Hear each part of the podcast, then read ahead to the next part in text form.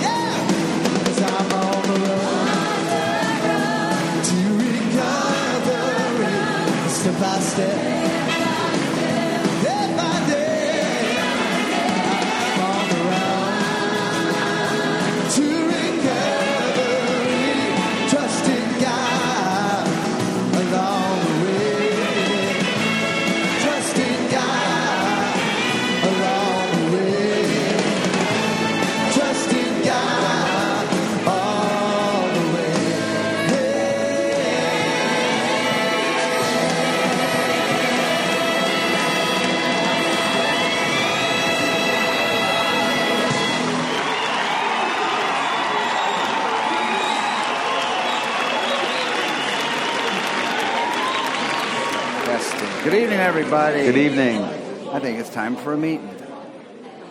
Welcome to the Fort Lauderdale Primary Purpose Big Book Study Group. Let's get focused by having a three minutes meditation in a moment or two. And we're going to follow that with the fog light prayer. Good evening, everyone. I'm a recovered alcoholic. My name is Fred. Hi, Fred. I'm a recovered alcoholic. My name is Mike Chase. Thanks for joining us tonight. We're going to start the meditation in a minute, so please take a moment to get situated. Please turn off all the devices that are going to make noise your phones, your beepers, your Game Boys, all those fun things. The coffee area will be closed for this portion of the meeting so as to minimize distractions. Also, refrain from disturbing others by talking or constantly getting up or sitting back down during the meeting. Yeah, for the meditation, some suggestions are to focus on your breath and your posture. Just relax, breathe in God, breathe out self. Feel that air go in your nose. Let it sit and percolate in your lungs for a moment or two, and then let it out with a. You know, imagine you're, you're fiddling with a flame on a candle. That will get you focused. So when you come out of this meditation, you'll be just right where you're at. We take this time to get reconnected to God. Let the craziness of your day just drift away and ask God to help you focus on the study. So we'll see you guys in three minutes. Enjoy your time with God.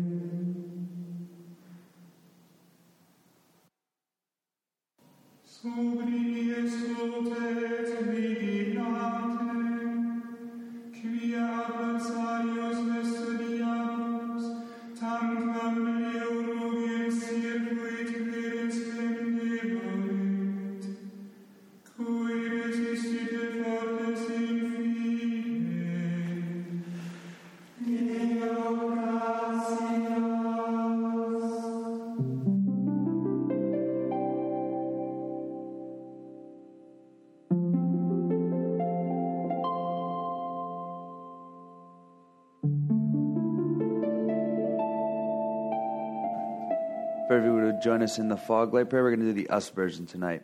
God, God, let, your love shine through us like a fog light, so those who are lost, sick, and dying can find your love through us. We're going to have our secretary report done by Ryan tonight. Come on up.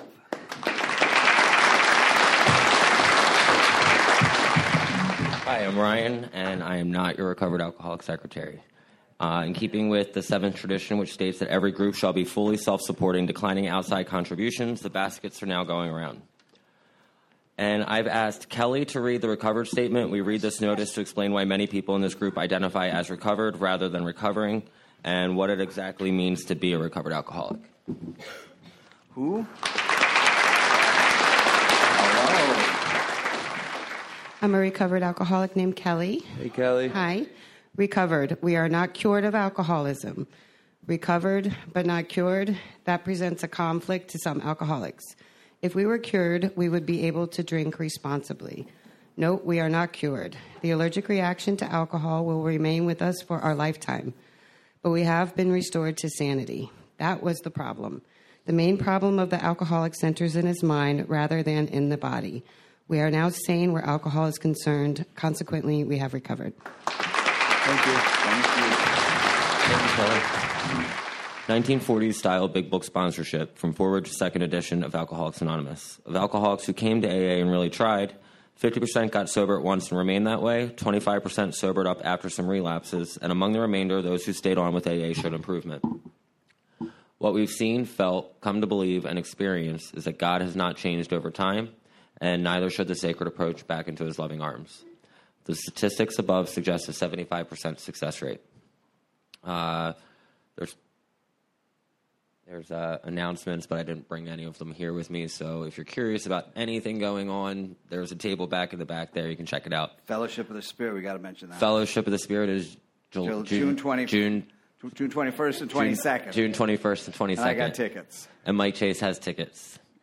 Um, we also have CDs, mugs, large print, big books, little red books, and big book dictionaries for sales uh, in the back there. So if you want to get any of that, uh, you can see any home group member. Um, and we meet every Monday promptly starting at 7.15. And we ask that you be ready and wait, we ask that you be courteous and ready to begin at the re- Road to Recovery tune. See you next week. Thanks, Also, this Saturday, uh, the uh, General Service has a planning meeting. I think it's a final planning meeting for the old timers picnic. So check that out. Definitely check out those flyers. From the foreword to the first edition of Alcoholics Anonymous. We of Alcoholics Anonymous are more than 100 men and women who have recovered from a seemingly hopeless state of mind and body. To show other alcoholics precisely how we have recovered is the main purpose of this book and of this group. From their solution, also from the big book. The tremendous fact for every one of us is that we've discovered a common solution. We have a way out which we can absolutely agree and which we can join in brotherly and harmonious action. This is the great news the book carries to those who suffer from alcoholism. This is an open meeting, and as such, all who have an interest in alcoholism and our program of recovery are welcome. Because this is an open meeting, you need not identify yourself nor your reason for being here if you do not wish to do so. Your anonymity will be protected. We ask that you protect ours. And on anonymity, anonymity, we have a, a question and answer period where a microphone goes around. This meeting is recorded and podcast later. So if you don't want your voice out on the internet, no problems. Just pass the mic to somebody else. Can I see a show of hands of the uh, the people joining us for the first time tonight? Welcome. Glad you guys are here. Luckily, you have people on either side of you who will coach you when it gets to that part. Can we have Don't a like show to of leave you hands? hanging too much. Oops, sorry. Yeah, we'll see. Can we have a show of hands of recovered alcoholics? If your hand's not up, I recommend you talk to the folks who are. They'll get you connected to God through the book. Uh, while this is an open meeting, membership in this group is limited to those who wish to recover from alcoholism and have a desire to stop drinking for good and all. Each member of Alcoholics Anonymous is a potential sponsor of a new member and should clearly recognize the obligations and duties of such a responsibility. Does anyone need a big book tonight? Raise your hand. All right, can we pass the big book down to him? Let's get a book down there, Ryan. Oh, great. oh, So before we, before we begin our study of the book, last week we reviewed tradition eight, which means tradition nine. good tonight. oh, she's on ten again. We're just completely off on that, aren't we? Well, we just want you more. So y'all just refer to in the unabridged, which is the big book, page five sixty two, and the abridged, which is the little book on page one seventy seven. She's going to read the short form, the long form, and then give us her best darn belief of what it is. And talk into the fuzzy part. Hello, everyone. I'm Lexi. I'm a recovered alcoholic, Hey, Lexi. and this is tradition 10. T E N. All right. In the short form, Alcoholics Anonymous has no opinion on outside issues, hence, the AA name ought never to be drawn into public controversy. And in the long form, no AA group or member should ever, in such a way as to implicate AA, express any opinion on outside controversial issues, particularly those of politics, alcohol reform, or sectarian religion. The Alcoholics Anonymous groups oppose no one. Concerning such matters, they can express no views whatever. All right. What to say about 10? I feel like this is probably a pretty simple one. I mean, at the heart of it, if AA took a stand for or against any outside issue, our singleness of purpose would be completely lost. I mean, that purpose being to stay sober and to help others recover from alcoholism. And even take singleness of purpose out for a second, we can hardly carry the message to alcoholics if we are keeping people out of the doors. And I think it's simple because you can really see this tradition in the time that we live in. We live in a really divisive time. I mean, we have Donald Trump, you have abortion, you have anti vaxxers, you have Donald Trump, you have gun control, you have global warming, you have Donald Trump. And people have a lot of opinions on everything, and they like to publicly voice those opinions. I don't know about you, but my Facebook has been a war zone. You know, you see a status and then you notice it has 213 comments, and you can't help but literally look through them all and just see the type of things that people are saying to each other, and it's wild. And I can't really imagine what it would be like if the rooms were in any fashion in that way. And luckily, AA knows that angry debate over things that which we have no control over can only serve to split us up. And by steering clear of these outside issues, we can focus on what we do best, which is fixing alcoholics. And it not only applies to AA as a whole, I mean, that's obvious to see, but it applies when you're speaking as an AA member. You really have no business taking a position on any outside issue, no matter how noble the cause is, whether you're behind a podium or if you're sharing, because it can imply as, as a way to implicate AA. And I'll just close with um, a quote that I really liked in the 12 and 12, and it says, This reluctance to fight one another or anybody else does not mean that the members of AA are going to back away from their individual responsibilities to act as they see right upon the issues of our time. But when it comes to AA as a whole, that's quite a different matter entirely. In this respect, we do not enter into public controversy because we know that our society will perish if it does. We conceive the survival and spread of AA to be something of far greater importance than the weight we could collectively throw of any other cause. And that's all I got on tenor. Boom. Thank you. Thank you. Thank you for the honesty. That was great. Oh, she's good, ain't she? In order for us, me, to stay focused as we study the Big Book, we use the Big Book Study Guide, which was prepared by Krusty Cliff with the aid of Joe and Charlie. And uh, Krusty Cliff was in the primary purpose Big Book Study Group, which we're sort of follow after. Tonight we are going to begin on page 126, 127, which will be read from tonight's reader, Shay. Welcome, Shay, everybody. Shay's first time reading. He only said no three times before I got him to do it. After the page is read, we are going to ask questions from the podium, starting back at the top of page 127 ish. The answers will be one sentence unless otherwise specified, and multi part questions are simply a one sentence answer split up by commas, commas, semicolons, hyphens, and other fun bits of punctuation. So, for the folks who are just getting here in English, what that means is that we're going to have Shay read the material once through, and then we're going to dissect the information we just read a second time through a question and answer format. Notice how the language in the questions gives us new light in which to consider the study material. You may be asking why this is important. Why is this important? This is important because hearing the question and rereading the content offers a definite way of comprehending the material covered. After we've completed the page, we open up for comments, questions, and observations based on what we have just read. If you have spiritual experiences with this information, you are free to share. And if you don't have experience, feel free to ask questions or just listen along. And also, let's try to watch out for us going down squirrel holes about where this is. Let's try to stay focused on what the material was covered tonight. However, big book study is not therapy. Should you be sharing about topics which are most appropriately discussed in a different setting, you know, like in your sponsorship setting, with your family setting, psychiatry setting, don't be uh, you know, offended if we have Shay cut the conversation short. For that purpose, that's why we have fellowship means before and after the study time. Show up early, get to know everybody, stick around, get to know people. So when life shows up, you know who you can talk to about issues. That's what we're all here for. You can never go wrong by commenting on the page, which brings us to one of the words of the co founders of Alcoholics Anonymous. Sobriety, freedom from alcohol through the teaching and practice of the 12 steps is the sole purpose of any Alcoholics Anonymous group. 71st session. Boom, 71 weeks. And we just didn't decide to like read family afterwards tonight. 71 weeks ago, we started on page zero and we read the forewords and the prefaces. And we do that because we really feel it's important to get an idea of what organization you're getting into, the history of the organization, some of the beginning you know, stories that go along with it, why it even got started in the first place. If you're going to be wanting to make this uh, an, a rest of your life fellowship, it's kind of important to know what you're getting into. So we don't want to like trick you into AA. We want to let you know what you're getting into. Yeah, so once you kind of read that with the sponsor and you're guided through that and you learn a little bit of history of AA, you get into the doctor's opinion, and the doctor's opinion basically tells you what you suffer from a threefold disease mind, body, and spirit.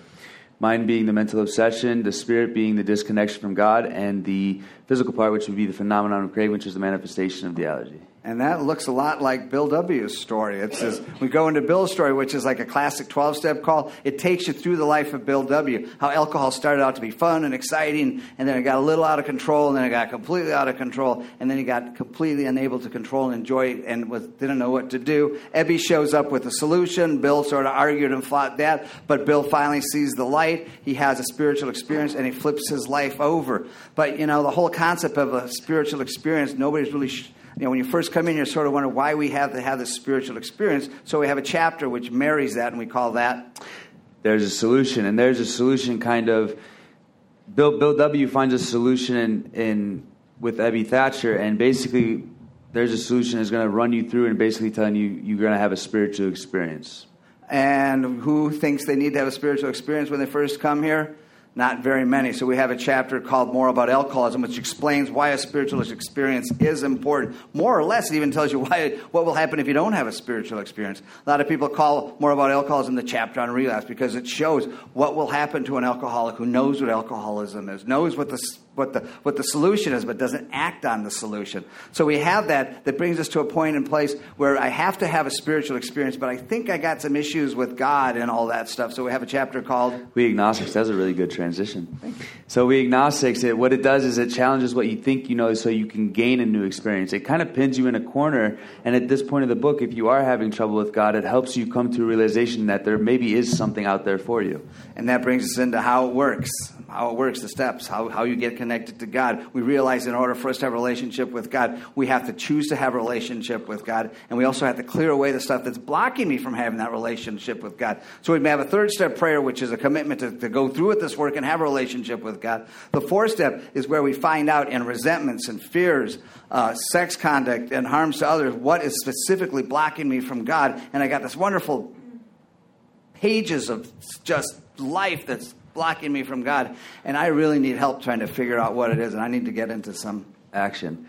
And then we have into action, and into action is seven steps, I believe. So you have that four step inventory, and then you're going to do a fifth step with a sponsor. And someone who's guided by God is going to have six and seven, and they're going to come up with a list of character defects. And then after that, you're going to take that four step and you're going to find out who you owe amends to, and you're going to do eight and nine, and then you're going to go out and repair the damage done in the past. Once you have that set in place, you can do 10 and 11. And 10 and 11 is kind of like your daily instructions, your God breakfast, we can call it, your nightly inventory. And it says in the book over and over time, in order to stay sober, it, you must have effective eh, work with other alcoholics. It says it time and time again. So we have a whole chapter called Working with Others. Working with Others is basically not a guide to quote unquote how to sponsor somebody from day one to, to them being recovered. It's a great introduction to how to 12 step somebody, how to introduce them to Alcoholics Anonymous, how to explain to alcoholism, to get them excited and, and, and, and Big Book sponsorship, how to get them into the book and get them started on that way. So once we get them connected to God and working with others themselves, then we need to be able to look how to deal with other people that are related to alcoholics. And we have a chapter called To Wives. And I, I just thought about this, correct me if I'm wrong.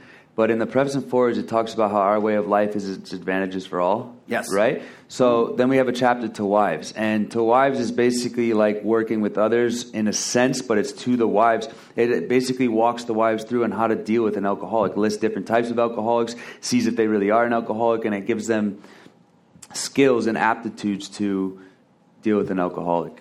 Four different types of alcoholics are explained. Four different types of ways to deal with them are explained. Nothing's written in concrete. These are, it's all suggestions in there. Just like you know, the information on the alcoholic isn't not all alcoholics are, are the same from our standpoint. In the families, by the way, it's to the wives, to the husbands, to the boyfriends, to the girlfriends, to the brothers and sisters. That's sort of a lot what that is. So once we figure out how to deal with the partners of an alcoholic, we have a chapter called into more about more Family afterward. Family afterward. Oh, I just had a senior moment. Family after. We like to say afterward. What? After the program of Alcoholics Anonymous was, was discovered by these people. Because remember, before this book came along, nobody had any idea how to deal with drunk dad or drunk Uncle Bob or drunk husband and stuff like that. So we have this thing called Family Afterward, which helps the family to, to deal with some of their conceptions of how life's going to be amazing again. Maybe it isn't. Dad's going to be super sober. Maybe he's not. Maybe dad gets super sober and life turns better. It, they don't really know what to expect. So this gives the family an opportunity to, to have some experience, shared experience of other people to learn how to deal with this way, this whole new way of life. So we started wrapping up on page 126. We're going to start our reading. We're going to give you some good reading tonight. Um, diddly do. 126, the second full paragraph. Sometimes mother, and then we're just going to keep reading until we tell you to stop. Hi, nervous? Good. No. Hello, I'm Shay. I'm a recovered alcoholic. Hey, Shay. All right. Uh, sometimes mother and children don't think so. Uh, having been neglected and misused in the past, they think father owes them more than they are getting. They want him to make a, f- a fuss over them. They respect him to give them the nice. They expect him to give them the nice things, or the nice times they used to have before he drank so much, and to show his con- uh, contrition for what they suffered. But dad doesn't give freely of himself. Resentment grows. He becomes still less communi- communicative. Sometimes he explodes over a trifle. The family is mystified. They criticize, pointing out how he is falling down on his spiritual program. Who thinks they know what contrition means? Who doesn't know what contrition means? Contrition, remorse, expressed or displayed regret or wrongdoing. This sort of thing can be avoided. Both father and the family are mistaken, though each side may have some justification. It is of little use to argue and only makes the impasse worse. The family must realize that dad, though marvelously improved, is still uh, convalescing, convalescing. They should be thankful he is sober and able to be of this world once more. Let them praise his pro- uh, progress. Let them remember that his drinking wrought all kinds of danger or damage that may take long to repair. If they sense these things, they will not take so seriously his periods of crankiness, depression, or apathy, which will disappear when there is tolerance, love, and spiritual misunderstanding. uh, the head of the house ought to remember that he is mainly to blame for what befell his home. He can scarcely square the account in his lifetime, but he must see the danger of over concentration on financial success. Although financial recovery is on the way for many of us, we found we could not place money first. For us, material well being always followed spiritual progress, it never preceded. Since the home has suffered more than anything else, it is well that a man exert himself there. He is not likely to get far in any direction if he fails to, sh- to show unselfishness and, and love under his own roof. We know them. We know there are difficult wives and families, but the men who is get the man who is getting over alcoholism must remember he did much to make them so. As each member of a resentful family begins to see his shortcomings and admits them to the others, he, he lays a basis for helpful discussion. These family talks will be constructive if they can be carried on without heated argument, self pity, self justification, or resentful criticism. Little by little, mother and children will see they ask too much, and father will see he gives too little. Giving rather than getting will become the guiding principle. Assume, on the other hand, that father has, at the outset, a stirring spiritual experience. Overnight, as it were, he is a different man. He becomes a religious enthusiast. He is unable to focus on anything else. As soon as his sobriety begins to be taken as a matter of course, the family may look at this at their strange new dad with apprehension, uh, then with irritation. There is talk about spiritual matters. Uh, there's talk about spiritual matters morning, noon, and night. Who can relate to that? Some nods. He may demand that the family find God in a hurry, or exhibit amazing indifference to them and say he is above worldly considerations. He may tell mother, who has been religious all her life, that she doesn't know what it's all about, and that she had better get uh, his brand of spirituality while there is yet time. When father takes this track, the family may react unfavorably. They may be jealous of a God who has stolen dad's affections. While grateful that he drinks no more, they may not like the idea that God has accomplished the miracle where they failed. They often forget Father was beyond human aid. They may not see why their love and devotion did not strengthen him, straighten him out. Dad is not so spiritual after all, they say. If he means, uh, if he means to right his past wrongs, why all this concern for everyone in the world but his family? What about his talk that God will care, that will take care of them? They suspect Father is a bit balmy. He is not so unbalanced as they might think. Many of us have experienced Dad's elation. We have indulged in spiritual intoxication, like a gaunt, like a gaunt prospector, uh, belt drawn in over the last ounce of food. Our pick struck gold. Joy at our release from a lifetime of frustration knew no bonds. Father feels he has struck something better than gold. For a time, he may try to hug the, the new treasure to himself. He may not see at once that he has barely scratched a limitless lode, which will pay dividends only if he mines it for the rest of his life and insists on going away the entire, giving away the entire product. If the family cooperates, Dad will soon see that he is suffering from a distortion of values. He will perceive that his spiritual growth is lopsided, that for an average man like himself, a spiritual life which does not include his family obligation may not be so perfect after all. If the family will appreciate that Dad's current behavior is but a phase of his development, all will be well. In the midst of an understanding and sympathetic family, these, these vagaries of Dad's spiritual infancy will quickly disappear. So we're going to start asking our questions on page 120. Oh, Fred, you're just running out there. Yeah, I want to run today. You want to run today? I want to Okay. run today. Uh, page 124, the top of the page. And let me find it here. In the, page 127. Did I say 24? yeah, Yeah. 127. Okay, cool. Senior life. it's when that little red card from AAA or AA. AARP. ARP, yeah, that one. okay, um, what should the head of the house remember? A Family should realize that dad, they're marvelously improved. Is still Nope. The head of the house. It's, it's, it's a real easy one. What should the head of the house remember? Second, big. the head first- of the house ought to remember that he is mainly to blame for what befell his home. Great. Um, what will he probably never be able to do? He can scarcely square the account in his lifetime. What danger must he consider? But he must see the danger of overconcentration on fi- financial success. Even though financial recovery is progressing, what do we know? Although financial recovery is on the way for many of us, we found we could not place money first. For us, what must come first? For us, material well being always followed spiritual progress, it never preceded. Hmm. Two part question, next paragraph. What has suffered more than anything else? And part B, what should the alcoholic do? Since the home has suffered more than anything else, it is well that a man exert himself there. Next question. If he really wants to recover, what should he do? He is not likely to get far in any direction if he fails to show unselfishness and love under his own roof.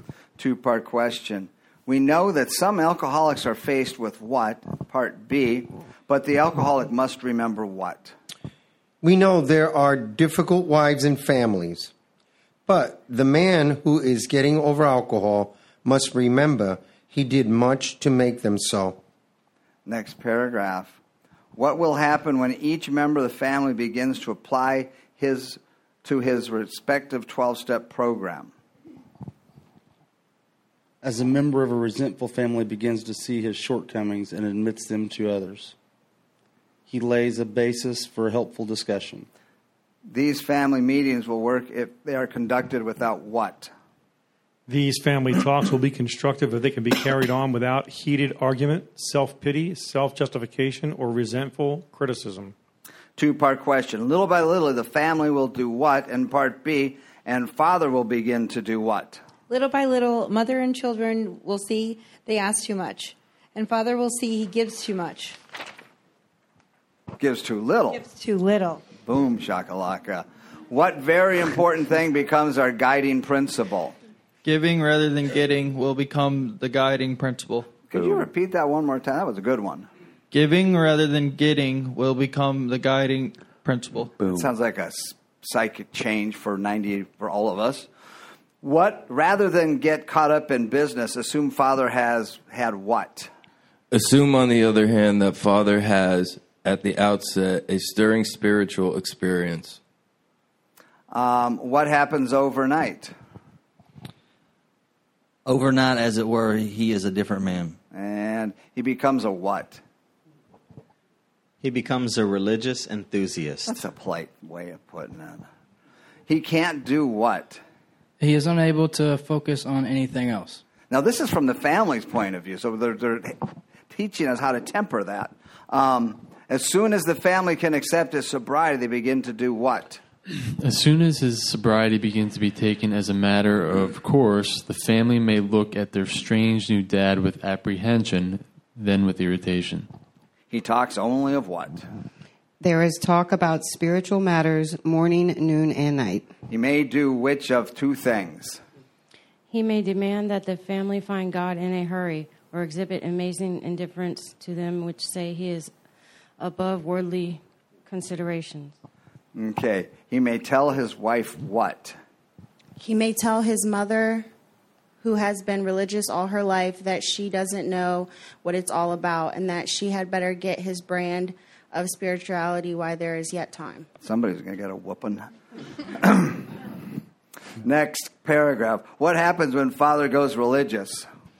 When father takes this tack, the family may react unfavorably. Who may they become jealous of? They may be jealous of a God who has stolen dad's affections. Even though they are happy he is sober, what may they not like? While grateful that he drinks no more, they may not like that the idea that God has accomplished the miracle where they failed. What may have they forgotten? They often forget Father was behind, beyond human aid. They may not be able to see what? They may not see why their love and devotion did not straighten him out. Okay. Dad really isn't what they think. Dad isn't so spiritual after all, they say. If he really wants to make amends to the family, why is he doing what? If he means to right his past wrongs, why all this concern for everyone in the world but his family? Since he's too busy to take care of them, who does he tell them will? What about his talk that God will take care of them? What do they think has happened to Dad? They suspect father is a bit balmy. Mm-hmm. that was good. Next paragraph. He really isn't what? He's not so unbalanced as they might think. What have most of us experienced? Many of us have. Many of us. Yeah. Uh, many of us have experienced dad's elation. What have we indulged in? We have indulged in spiritual intoxication. Who can we be compared to? Like a gaunt prospector, belt drawn in over the last ounce of food, our pick struck gold. What knows no bounds? Joy at our release from a lifetime of frustration knew no bounds. What does Father feel he has found? Father feels he has struck something better than gold. And what will he do initially? For a time, he may try to hug the new treasure to himself. Two part question. What may he not be able to see for a while? And part B, which will continue to pay off only so long as he does what? He may not see at once that he has barely scratched a limitless lode which will pay dividends only if he minds it for the rest of his life and insists on giving away the entire product. What will happen when the family cooperates? If the family cooperates, Dad will soon suffering from a distortion of values. That listen to that one, right? Two part question. What will he finally discover what has been missing? He will perceive that his spiritual growth is lopsided. That for an average man like himself, his spiritual life, which does not include his family obligations, may not be so perfect after all. When the family realizes the truth, what will happen? If the family will appreciate that dad's current behavior is but a phase of his development, all will be well. With an understanding family, what usually happens? In the midst of an understanding and sympathetic family, these vagaries of dad's spiritual infancy will cl- quickly disappear. This is open for comments, experience, and questions at this mm. time. You know, I like how they're talking to multiple people in this past reading what just did. You know, I said last week that I wish I had read these things, you know, very early on in recovery. It would have explained a lot of my, you know, overzealous behavior. And then if my roommate had read this and my family had read this, they probably would have like not rolled their eyes to me so much in the beginning. You know, for me, it was really important to get really jump into this and make this a new way of life for me. But I could see how if they didn't know, if they didn't know this stuff, which they didn't, they probably thought I was getting a little bit balmy. Talk of it daily, and there he is going to a meeting. Like, how many times do you have to keep going to meetings? Are you going to keep going to meetings for the rest of your life? All these things. So this is just giving basic information to the folks who are active with us. And we got Pete in the back. Hi, Peter. Hi, I'm an alcoholic. My name is Peter, and this is my home group. Hi, Peter. Um. Yeah, there's a lot of information in this in this chapter, um, and um, as a new person, you know, in in recovery, um, yeah, you know, there is a lot of like fumbling around with the spiritual life and getting orientated and connected with that way of living and so on. Um, so, yeah, you know, there's going to be a lot of mistakes and, you know, you're going to rub some people good and, you know, you're going to rub some people wrong. Um, and I think like what I'm learning right now is that, you know, it's a lifelong process that I'm going to make mistakes. I'm not going to be, um, beyond worldly considerations. um, like you know i'll have my high moments i'll have my low moments and that's reality you know the thing is is that i continue to make progress and that i stay connected with you guys especially the guys and the gals who have been around um, experiencing this longer than i have and i thank you all for that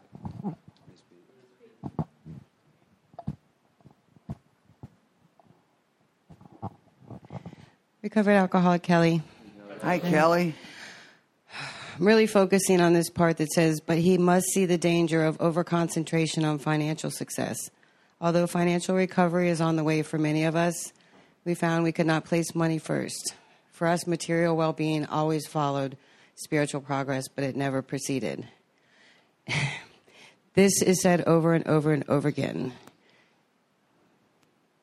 Recovery first, the rest will follow. And that to me is what this says. If you, fo- if you put anything in front of your recovery, getting your family back, getting your job back, getting your car back, getting your boyfriend back, if you want anything back in the right way, you have to be recovered. You have to recover in order to get what God wants you to have in the order you're supposed to receive it. And it's just kind of like a, you know, a flashing danger sign. You know, don't put anything in front of your recovery. Find, get that spiritual progress, and the blessings will follow. And I love that.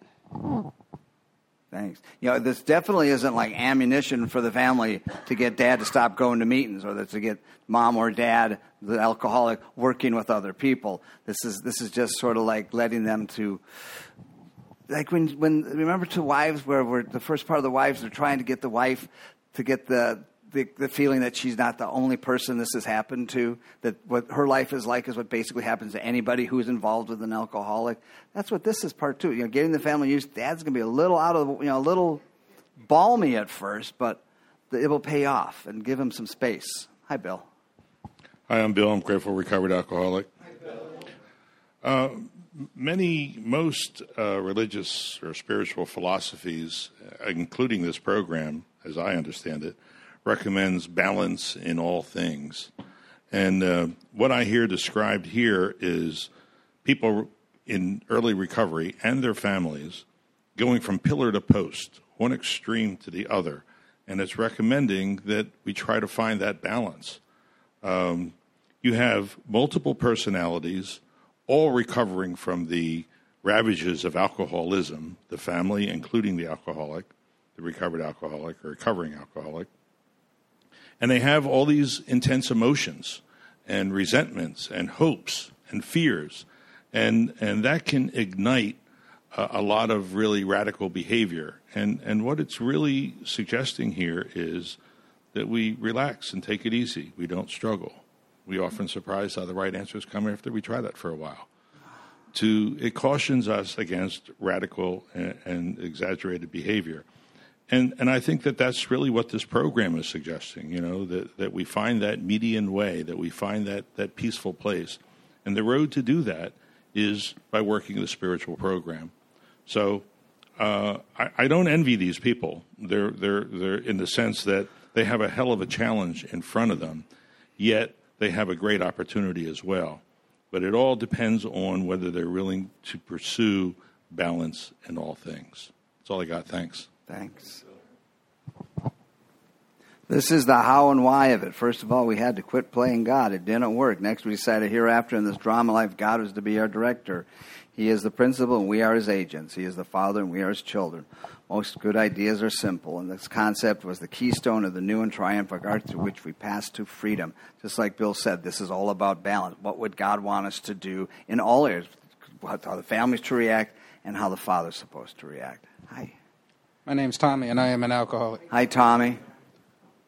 The line that stuck out to me says these family talks will be constructive if they can be carried out without heated argument, self pity, self justification, or resentful criticism. You know, when I was new in recovery, my talks with my sponsor used to be, You won't believe what they did at work today. Or, I'm having this hard time dealing with my boss or some trivial thing like that along those lines that to me at that time were a big deal, you know. Today in my recovery, my talks are more like I can't communicate with my brother without blowing up and having this huge argument, you know, or the same thing with my father.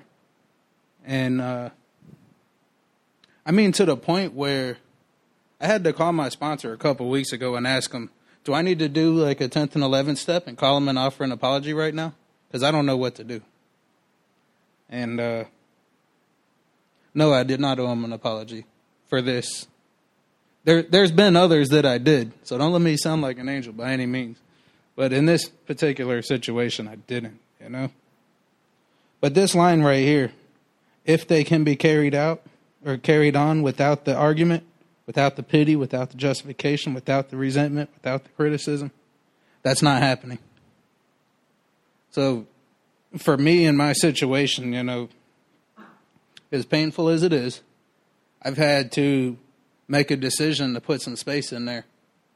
I have to let time do its thing. I've got to let God do His thing, you know. And uh, yeah, that's about all I got on that one. So I'm I'm still struggling with the family afterward. In certain areas, you know, I've got like the relationship with mom is great. You know, the relationship with my other brother is great. Grandparents great. But there's still a couple in there that it's like this uphill battle that there's we're just not making any ground. And you know what? At some point, you know, I had to start making decisions on where does my serenity need to come into play here? You know, how long do I need to sit there and lose my serenity and beat myself up when the other side isn't willing to work? So, you know, for me, for lack of better words, I had to start getting selfish about my serenity and decide that I'm not going to keep fighting that fight. You know, but uh, that's where I got on that. Thank you. You know, and advice to people with domestic situations was referring to relationships, but sometimes with family members. You know, sometimes it's best to keep away from each other until we grow, until they grow. Imagine now. This is this is information on families that are reading the book, and it's confusing for them having read the book. Imagine what it's like for family members who haven't had the opportunity to read the book, and they wonder what's up with Mike Chase. Why is he like doing? You know, and family members they don't get it. So we gotta, you know, it's important for us to like know this. So I, have sponsored alcoholics of all ilks, and I've even sponsored, um, you know, women with children and families and, and, and taking them through the steps and working with them i had to i had to deal with their expectations on commitment to meetings and stuff like that based on the fact that they got kids at home. They got you know stuff. So every everything can't be rubber stamped. Everybody's recovery is based on what god would best have you do. And the families just also you, know, you got to get this information into families wherever possible. That, that's an uphill battle. We got chris up here I think it's hard to get an alcoholic sober. Sometimes getting a family to read these parts of the books is really difficult. Hi, I'm Chris. I'm a recovered alcoholic. Hi, Chris. Um, you know, I, re- I think about my experience, and it's like uh, as I was getting into debt while I was in active alcoholism, I wasn't aware of this financial burden that I was creating for myself later on. And then after having this spiritual awakening as a result of the steps, as the result of the steps, um, you know, at first I just didn't really care. I dove headlong into the religious part as it as it discusses, and um, you know, thankfully uh, I had already had the divorce, so I didn't have to explain that to my wife. But um, you know, my family I think really embraced that, and then I went back to the opposite extreme from that, from going to church three or four times a week to really getting fixated on this line on page 15 in Bill's story where it says business and professional men have regained their standing and I was just like, that's a promise. You know, I'm gonna I'm gonna dig myself out of this hole that I'm in, and I just got really obsessed with that. And my sponsor pointed out to me on page 98 where it says the men who cry for money and shelter before conquering alcohol are on the wrong track, and and then this just re reconfirms that. And the book will always correct me if I'm willing to listen to it uh, and what and what it says here um, about you know financial recovery is on the way, but we can't place money first, and uh, it always followed spiritual progress, never preceded. And it's like it's really good to affirm that.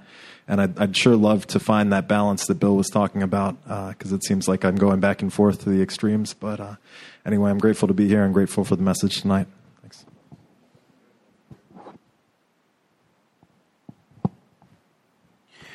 Giving rather than getting will become the guiding principle. So if I guess if I was just getting sober and looking at that, I would be like, how do you give, you know? Um, but there's many ways to give. I was just thinking when I used to work at Publix, I used to do so many 10 steps and I would call my sponsor and I'd be like, I would go to the bathroom and pray and he's like, go help somebody, go help somebody, go help somebody. I wasn't through my steps at the time. And I'm sitting there like, how do you help somebody? But it could just be a compliment. It could just be a simple, just get out of yourself and just constantly think of other people. Um, it can be the littlest gesture. I just met this gentleman today and I was like, hey, what's your name? Welcome, you know? It was nice to meet you. So my point that I'm trying to say is it doesn't it doesn't matter where you are. There's ways to help people and get out of yourself. That's the best way for me. Is when I'm in my head, I'm I have to help another person. I get to. Hi, I'm Lexi. I'm a recovered alcoholic. Hey, Lexi. I love the family afterward and to wives because no matter who they're written for, you know, there's so many different spot checks for your own program as a recovered alcoholic at any stage in your recovery. You know, even reading them, I'm reminded of a few things that, like, I do wrong from time to time. Like, I can ask myself if I'm having healthy conversations without heated argument, self pity, self justification, or resentful criticism. I mean, I'm sure I'm not perfect at that. Earlier we read, like, do I use an instance that I've forgiven someone and then angrily cast the ashes about? Like, I'm sure I do that. Do I have enough tolerance, love, and spiritual understanding in my life to combat these periods of crankiness, depression, or apathy? Am I putting my material well being before my spiritual progress? Um, am I criticizing, pointing out how my friends are falling down on their spiritual programs? And these are all on these two pages. You know, every single paragraph has kind of a spot check for your own program. Um, and I just find these chapters so valuable, regardless of even what they're touching upon here. So thanks for letting me share. Yeah, there we go. One of the unfair things is we got prepped for this chapter. The family members don't. We have this like this chapter. Um, perhaps there's something. Let's see. There, if there's no such complication, this is from page 82. This is dealing with the family and wives and domestic situations. If there's no such complications, there's still plenty we can do at home. Sometimes we hear an alcoholic say the only thing he needs to do is keep sober. Certainly, he must keep sober for there being be no home if he doesn't. But he has yet a long way from making good to the wife or parents whom for years he's shockingly treated. Passing all understanding of the patient's wives and patients, mothers and wives had had with alcoholics. Had it not been so, many of us would have no home today or perhaps be dead. The alcoholic is like a tornado roaring his way through the lives of others. Hearts are broken, sweet relationships are dead. Affections have been uprooted. Selfish and inconsiderate habits have kept us, the home in turmoil. We feel like a man is unthinking when he says that sobriety is enough. He's like the farmer who came up out of the cyclone cellar to find his home ruined. His wife, remarked, Don't see anything the matter. Here, Ma, ain't a grand the wind stopped blowing. You know, there is a period of a long period of reconstruction ahead. We must take the lead. Remorseful mumbling, we are sorry, will not fit the bill at all. So it's important for us to remember where we're coming from because our lives have flipped. We're happy, sober, and free, and the family's still struggling on this devastation. And dad seems to be really all happy, and they're still trying to get on with life. A lot going down. Hi, Andre. Andre, recovered alcoholic. Hey, Andre. Yeah, I mean, yeah, there's absolutely a long period of reconstruction ahead. I mean, um, that's absolutely been my experience. Um, and you know, just like it was said earlier by one of our members, you know, this chapter is all about you know the interaction uh, be- between the alcoholic and the family, and you know what it's like in early recovery, and some things that the family is going to face.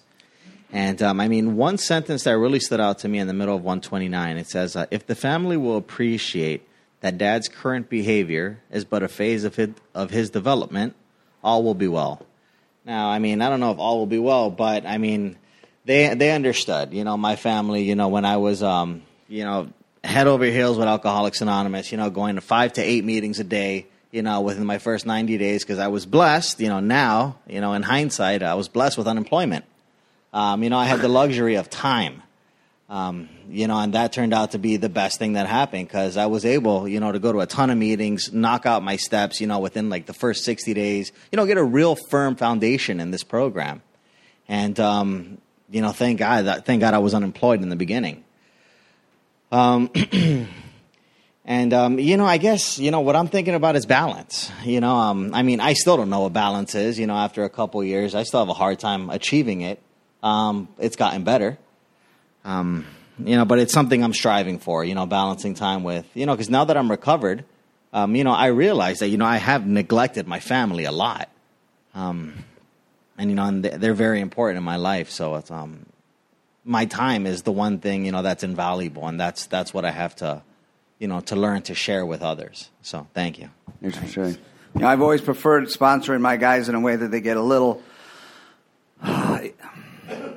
fanatic in early AA because it's a lot easier to go from fanatic to normal than to go from slacky to middle. You know, get them get them excited like the gift that you had to be living in it and just overdosing in recovery to where you can mellow out and be you know a possible member of society.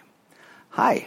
Hi. Laura, recovering alcoholic. Hi, Laura. Um, hi. Um, just um, uh, they just made me want to share a little experience of what I've gone through when it comes to like you know the family afterwards. Is um, my uh, my father like alcoholism has ran in my family well before me on my mom's side and my dad's side.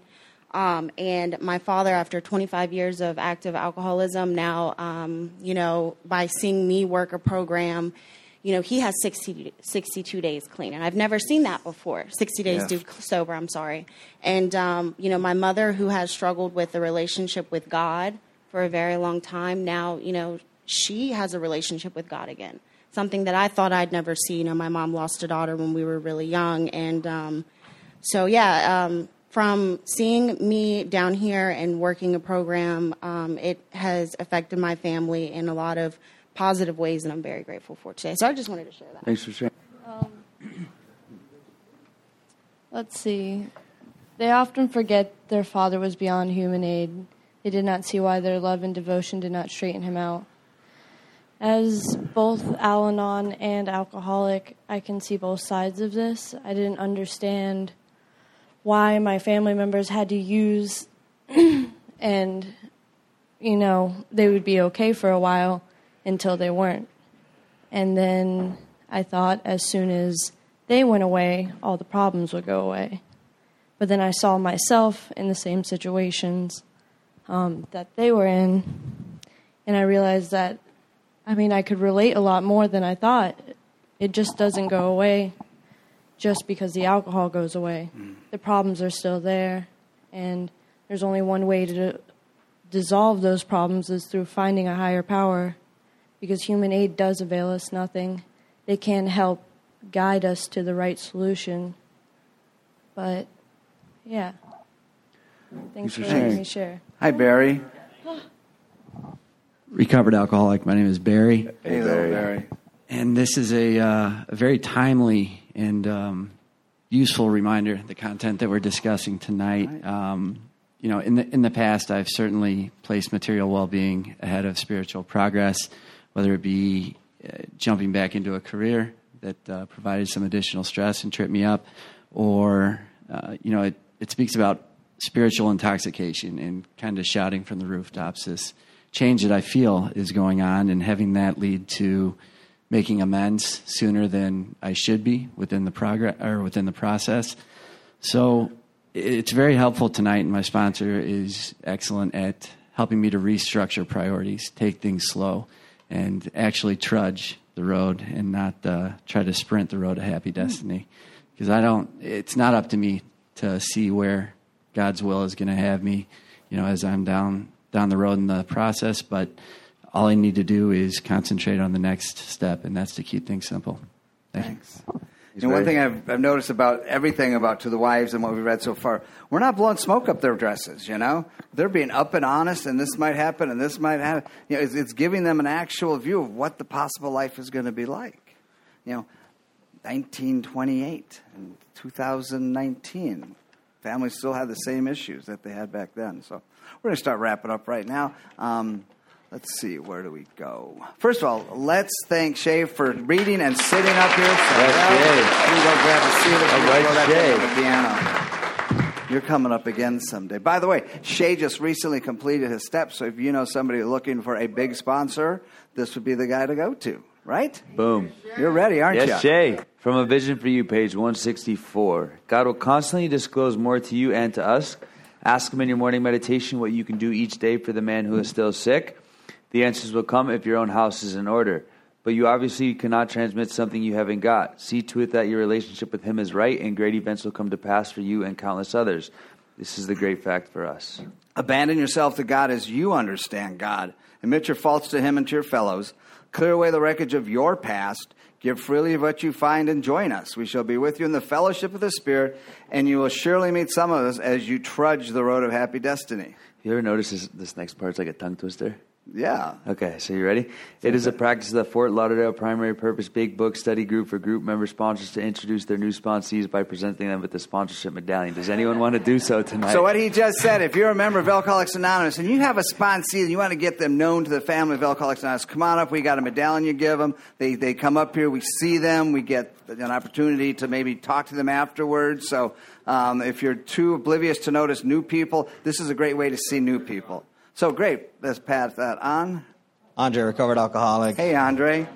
All right, so um, so I've been working with this guy for, for about two weeks now. We've um, he's on fire. He's willing. You know, we've gone through the preface, the forewords, and the doctor's opinion. Working on Bill's story now. So uh, everybody, welcome Trevor. Yeah, Hey, Trevor.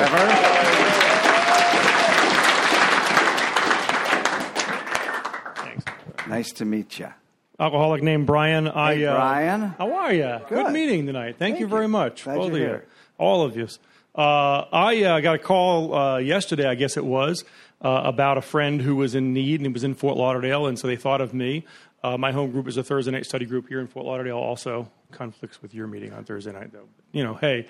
Um, If you leave our group quickly enough, you can get. but I don't do anything on Monday nights usually, other than other than watch television with my wife, who also had a meeting. So it worked out perfectly that I got to pick up David and bring him here and and come to the uh, uh, Mike Chase's group for the first time. What do you call it again? Fort Lauderdale Primary Purpose Big Book Study Group. Yeah, Mike Chase's group. Uh, this is this is David. Everybody. Hey, David.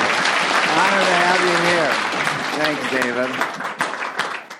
We'll take that. Thanks. You know how to use one of these. Fred, recovered alcoholic. Hey, Freddie. So I met Chad last week. We did the preface and forge later on in the week. We're meeting up Thursday to go over doctor's opinion. I just want everyone to kind of get his number, bring him into the family, and just welcome him in. Chad, good to have you here. Has anyone, does anyone, how do we say that? Is anyone picking up a medallion tonight? A year or more of recovery that happened from like last week to today? Is anyone going to be wanting to pick one up next week? Okay. Does anyone need of a big book sponsor? Raise your hand. Who needs a sponsor? Raise your hand. And if you're too shy, come on up. We got a gal looking for a sponsor. Awesome. We'll get to the gals, talk to her. We'll meet, uh, and if you're too shy, come up to the podium afterwards and we'll, we'll introduce you to some folks. Also, if you stick around and do service afterwards, that's a sneaky way to get a sponsor because you can find the people that actually do stuff. If you'd like to, if you'd like to become a member of this group, please join us after the meeting to fill out a fun membership card. And can all home group that are going to stick around and help tear down the group raise your hands? Nice, you'll help and us stick out around after for the the home meeting. group meeting. Raise your hands. Cool. Uh, thanks for joining us tonight. We hope to see you next week. Thursday evening is our Alcoholics and Gods Step Series workshop starting at 7.15 downstairs in the Fellowship Hall. Eighth session. Allie B is absolutely on fire with it. uh, just burning the house down. The fire department's coming twice. Seriously, gals, bring some gal friends. It's it's it's it's it's an honor to hear a woman that that that knows the information that she knows, and literally she is on fire. So, gal friends, bring more gals, and guys, come along too. Um, just a quick reminder please wait until you are 75 feet away from the doors to vapor smoke.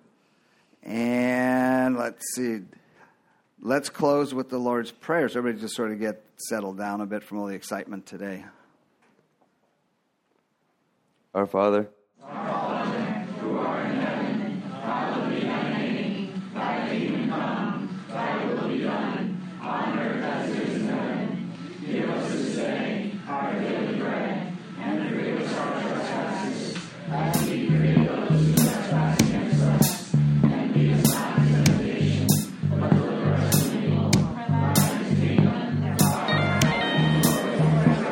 Godspeed. We'll see y'all later.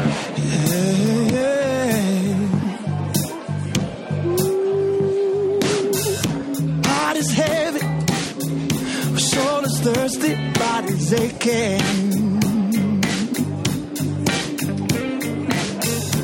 I am desperately in need of restoration. Yeah, you to take me higher.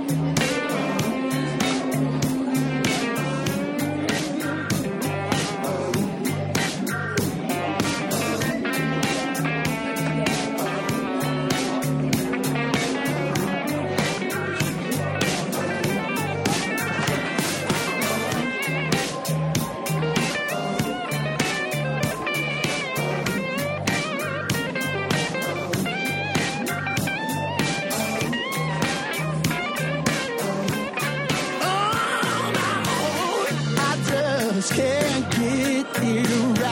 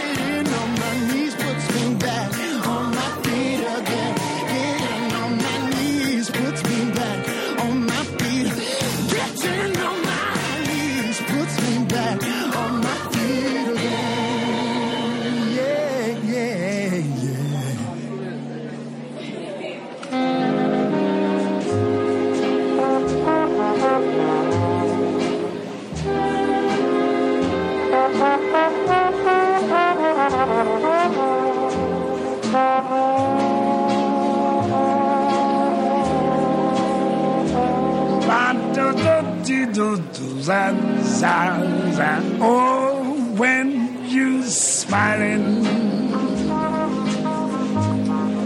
When you're smiling. The whole world smiles with you, baby, baby. Yes, when you're laughing. When you're laughing. Yes, the sun comes shining through. But when you're crying, you bring on the rain. Stop your sighing, baby, and be happy again. Yes, and keep on smiling. Keep on smiling, baby.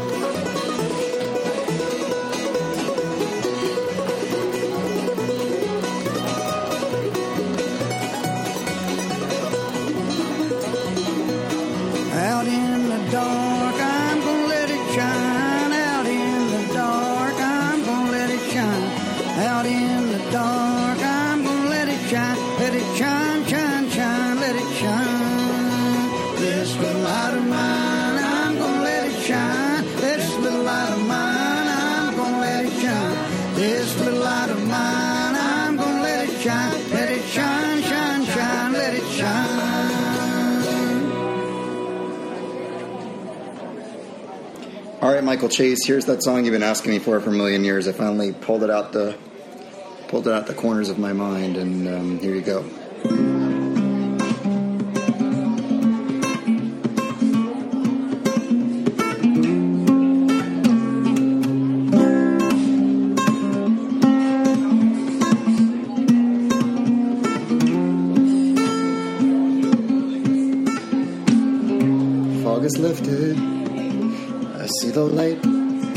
Count my blessings when I go to sleep at night. Here and I dream now.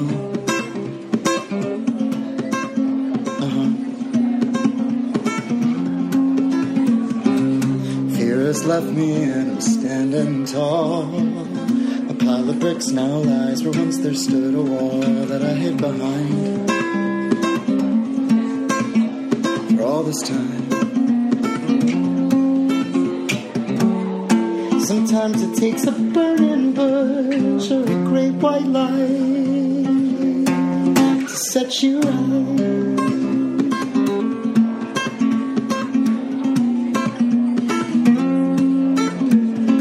My eyes don't cry now, I'm allowed to die. Pity party's over, the guest of honor has arrived, and he's on my side.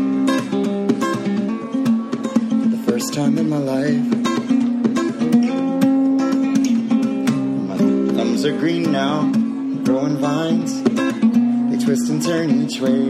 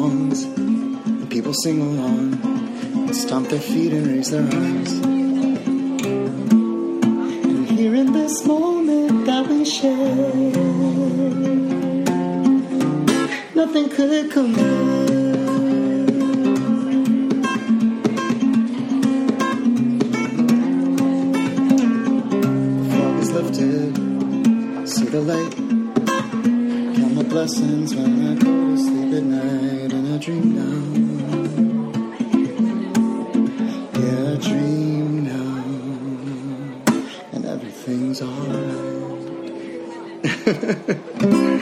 oh, man. Going on 10 years old, that song is. God bless. I love you, Mike Chase. Bye.